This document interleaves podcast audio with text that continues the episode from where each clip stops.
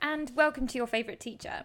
So, I'm going to do a series of podcasts today just in preparation of the literature exam, literature paper one. Um, as for anyone who's listening in real time, that exam is tomorrow. Ah! So, it is the 14th um, of May 2019, and as I said, we're going to be doing a series of podcasts just today working through extracts that you might expect to see tomorrow. So, literature paper one, um, for those of you who don't know, literature paper one examines Shakespeare in its first half, and then it in section B, it looks at a uh, pre 19th century text. Now, I'm going to do a few separate podcasts, um, and this one is going to be starting with Macbeth. So, when you open up your paper, you're quite fortunate with literature paper one. So, even though the texts are uh, tend to be more challenging because the language is older and it's using um, less vocabulary that you're used to, and certainly with Shakespeare, um, his style of writing is not something that you read in your average Harry Potter novel. Um, but the really good thing about this paper is that you are given an extract. Now, I'm not going to tell you what you need to revise. Um, that's something that you should have been doing yourself, and that's something where there's lots of material available on our website, um, yourfavouriteteacher.com, um, which should help you through the course um, for your revision. What I'm going to do today is I'm just going to look at some extracts and how you tackle those extracts. So, I'm going to take a little pencil and um, I'm going to imagine that this is unseen and I'm seeing this question, I'm seeing this extract, and I'm just going to pick out a few key things to talk about for a few different extracts for some different texts that you might see in literature paper one. So, this is the following question. So, here we go. Read the following extract from Act 3, Scene 2, and then answer the question that follows. At this point in the play, Macbeth and Lady Macbeth are in a conversation. They feel insecure in their position as king and queen. So, interesting thing to take here is the fact that they feel insecure in their position. And then before we read the extract, please excuse the ambulance that's going on behind. I thought St Albans was a safe place to live. Starting with this extract, write about how Shakespeare's how Shakespeare presents Macbeth as a troubled character. Write about how Shakespeare presents Macbeth in this extract and how Shakespeare presents Macbeth in the play as a whole. Now, I'm not going to be talking about Macbeth in the play as a whole, that's revision that you're going to have to look at yourself. I'm just going to talk through the extract in front of me and the things that I would pick out. So, two key things um, before we start then is I'm going to be looking for insecurity in this conversation. And um, in particular, Macbeth being troubled, because those are the two things that uh, the examiner has asked you to draw your attention to. So here's the extract. I'll read it through first. I um, think it's probably best for you to have a copy of this yourself. Um, but here we go. It's from Act 3, Scene 2, Macbeth.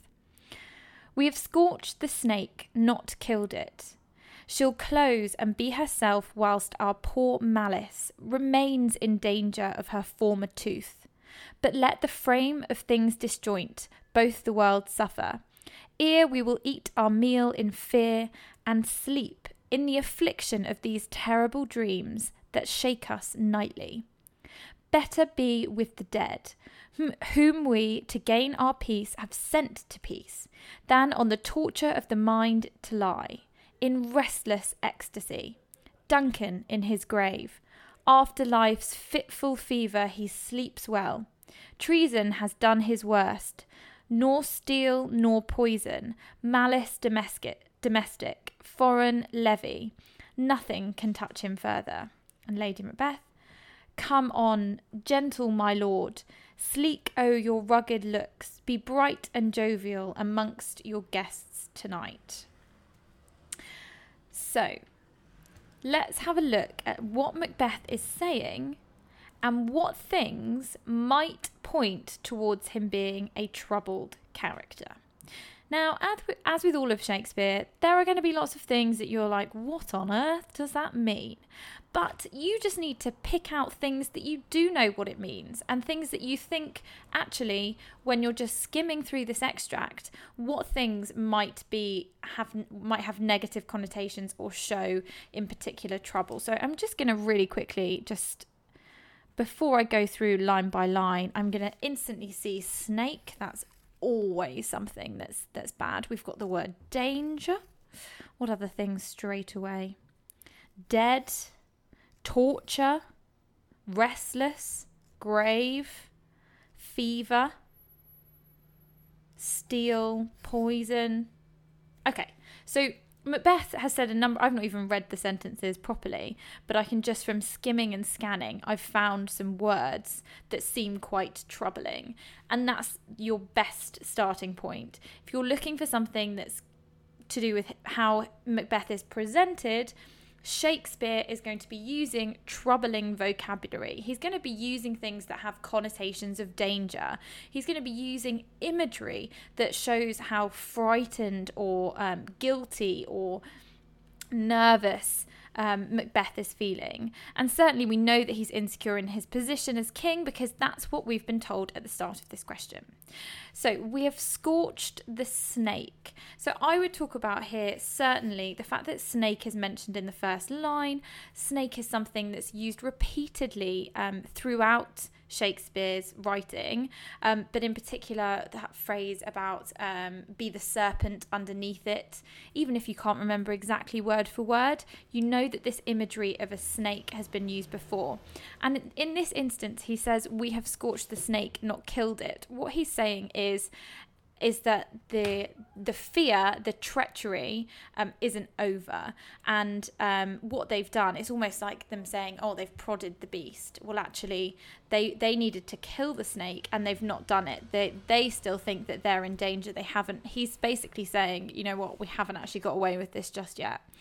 But even if you don't know that straight away, you can talk straight away about how snake has connotations of deception it's something that's biblical. We have the, um, you know, the snake that tempts them in the Bible and basically damns all of humanity. So, snake is something to pick out straight off the bat. It's something that's troubling. If you think of a snake, it's scary, it's sinister. And Shakespeare's using this reference to show Macbeth being troubled. She'll close and be herself whilst our poor Malice remains in danger of her former tooth. He's still using this extended metaphor of the snake, basically saying that they are still in danger. And Macbeth's even saying it himself. So if you want to think about how Shakespeare shows Macbeth as troubled, Macbeth is blatantly telling his wife, We remain in danger. So we can see that he's troubled from his dialogue that he's having with his wife. Um, Ere we will eat our meal in fear and sleep in the affliction of these terrible dreams that shake us nightly. Here we have a straightaway um, a reference to um, a lack of sleep.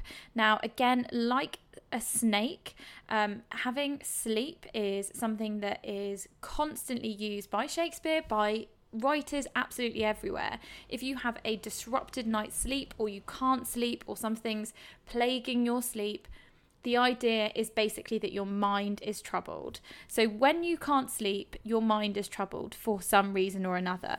And he's saying affliction of these terrible dreams. Well, the writing here, we've got terrible dreams. That's a nightmare.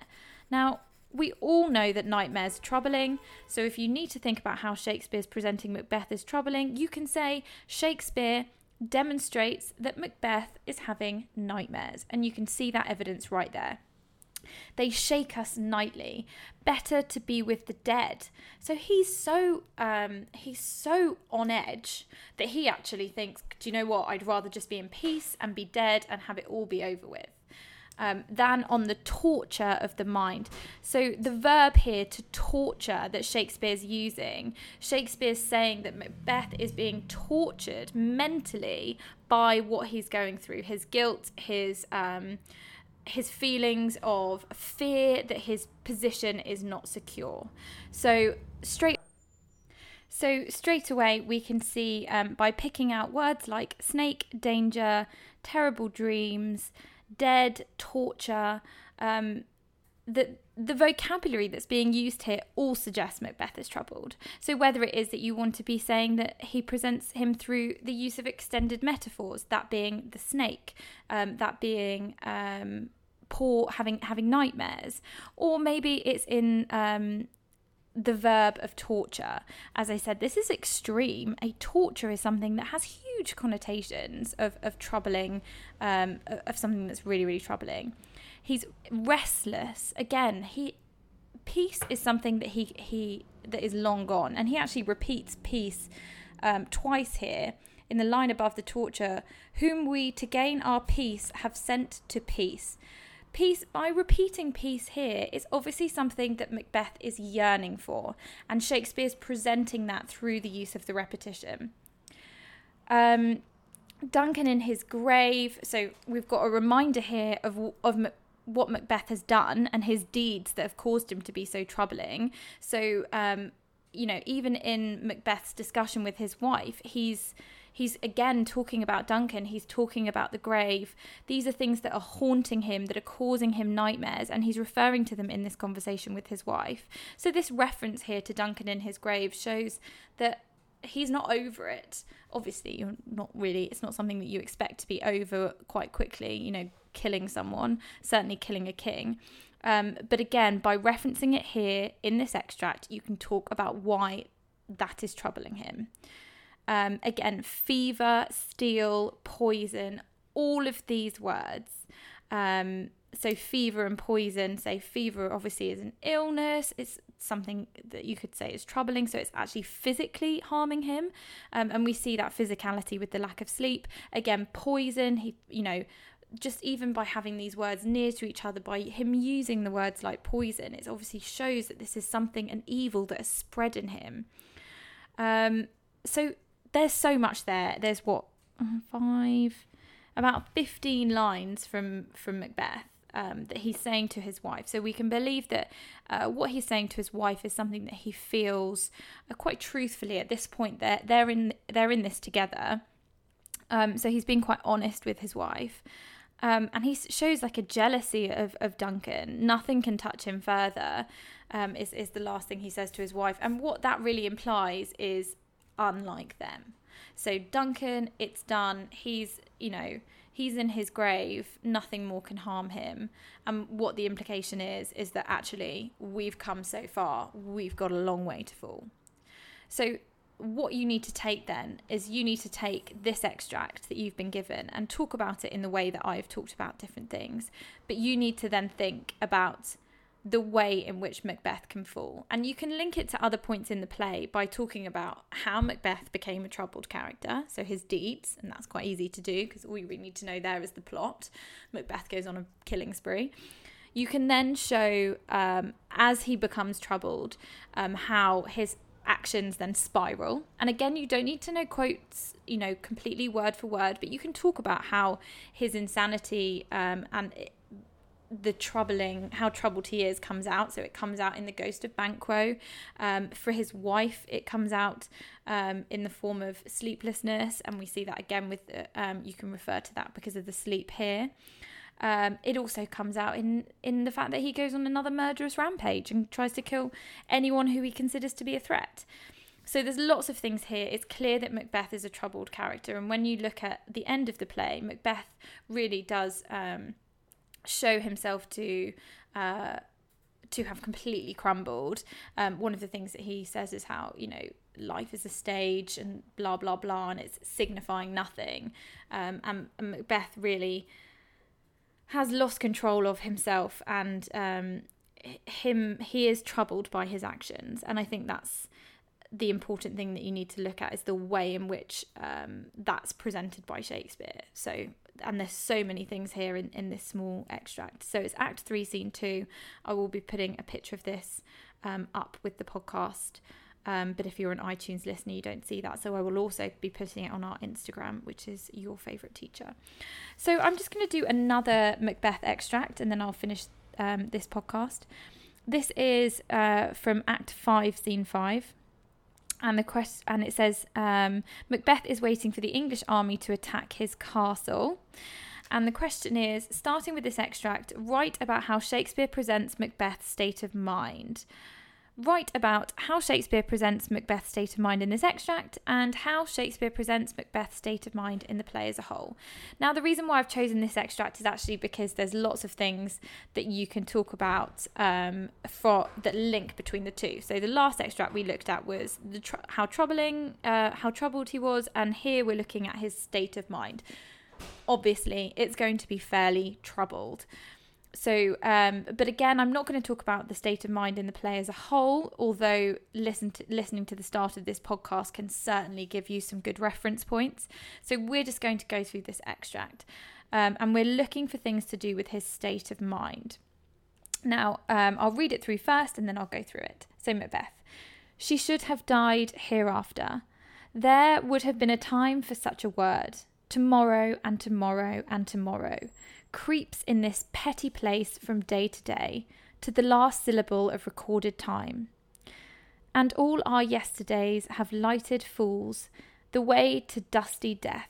Out, out, brief candle. Life's but a walking shadow, a poor player that struts and frets his hour upon the stage, and then is heard no more. It is a tale told by an idiot, full of sound and fury, signifying nothing. Then it says, Enter a messenger. Thou comest to use thy tongue, thy story quickly. Okay, so this has to be one of my favorite parts of the play. Um, I just think that the last few lines there, they give me chills every time I read them. Um, but that is because I'm a bit of an English nerd. So let's go through it then and let's think about his state of mind. What is he thinking about? Remember, this is at the end. He it says in the question just before Macbeth is waiting for the English army to attack his castle. This is like impending doom right now. So what you need to look for is how he feels just at that point of collapse. I was watching Game of Thrones last night and um, spoiler so cersei's standing from her tower and she's watching and i imagine she's feeling a similar way to how macbeth is feeling right now. Um, so tomorrow and tomorrow and tomorrow creeps in this petty place from day to day to the last syllable of recorded time. What he's really talking about here this is all a bit confusing but but having this reference of tomorrow and tomorrow and day to day shows kind of an inevitability of time and it also shows fate and his lack of control of it. Um, the fact that tomorrow and tomorrow, and for Macbeth, we know that tomorrow never comes because he's going to be killed. But perhaps he's contemplating that as well, that there will be no more tomorrows for him, but yes, but there will be tomorrows to the last syllable of recorded time. It's quite poetic, last syllable of recorded time. Um, so I'm underlining that there to talk about here. And all our yesterdays have lighted fools the way to dust to dusty death. Now, if you don't really know what exactly that means, you can think about here lighted fools. So to call somebody a fool, what he's really saying is maybe that people are laughing at at his yesterday. Um, perhaps that's a way that you could interpret it. Um, but also the way to dusty death shows that all of these yesterdays are just coming to the same thing death.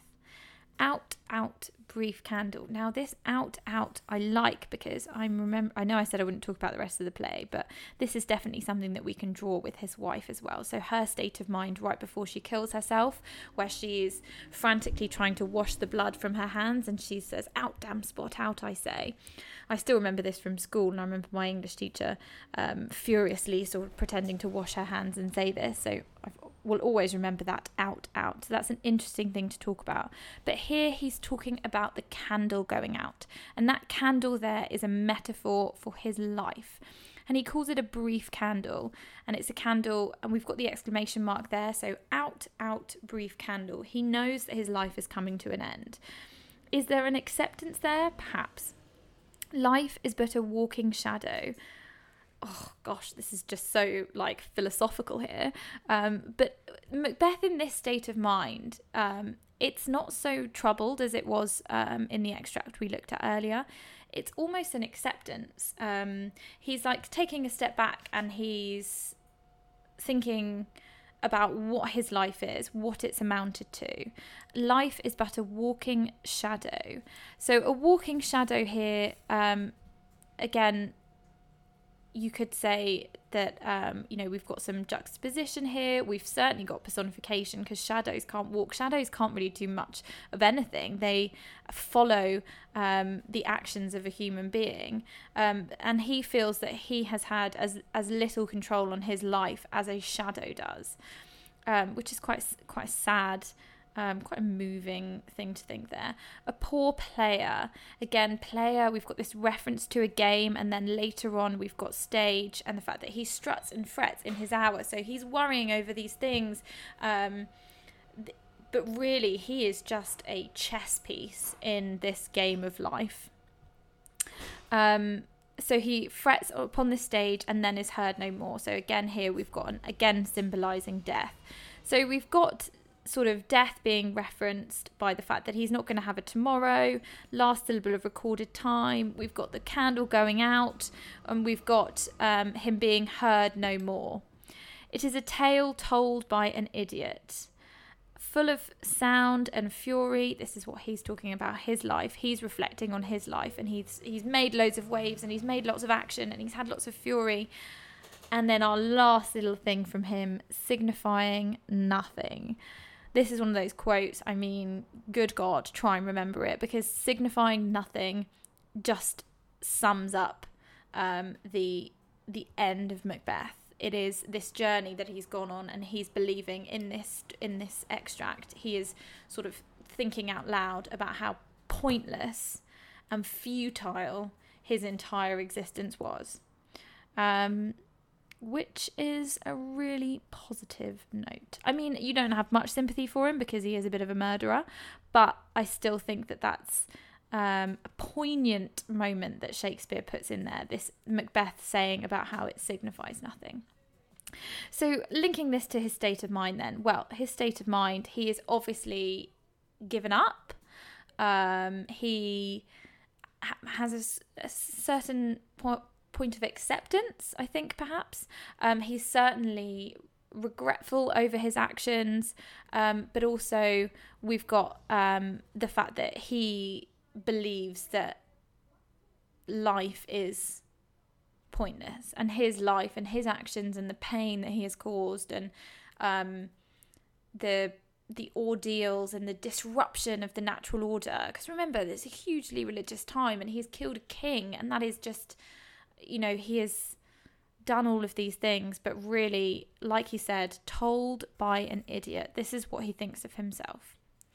Um, and I think if we think of the his state of mind in the play as a whole, Macbeth goes on a huge journey of brave, um, brave at the start, noble, sacrificing all of his principles um, in the in the search for power, gaining power, and then in the attempt to hold on to it, again, just getting more and more troubled and unstable, and then ending up with no power at all and an acceptance that he has nothing and he has nothing. Um, nothing despite how hard he's worked for it. And not hard, he's not worked hard in a good way by all means, but it was pointless. He was a puppet on a string. And in this case, you know, you can talk about, um, you could link it to his state of mind and how he perhaps shows that he's been manipulated by um, the witches and the prophecies. Um, his state of mind, having found out that his wife has just died, his state of mind now that he's here waiting to die, um, and that's kind of what this point in the play is. Um, is you know the the army is approaching, and he's just at a loss for um, really an understanding and a motivation to to continue on this journey. Okay, so I've talked through two extracts from Macbeth, um, and I'll be back going through some different extracts for other texts for Literature Paper 1. I hope you found this helpful. I'm Miss Meeks with your favourite teacher.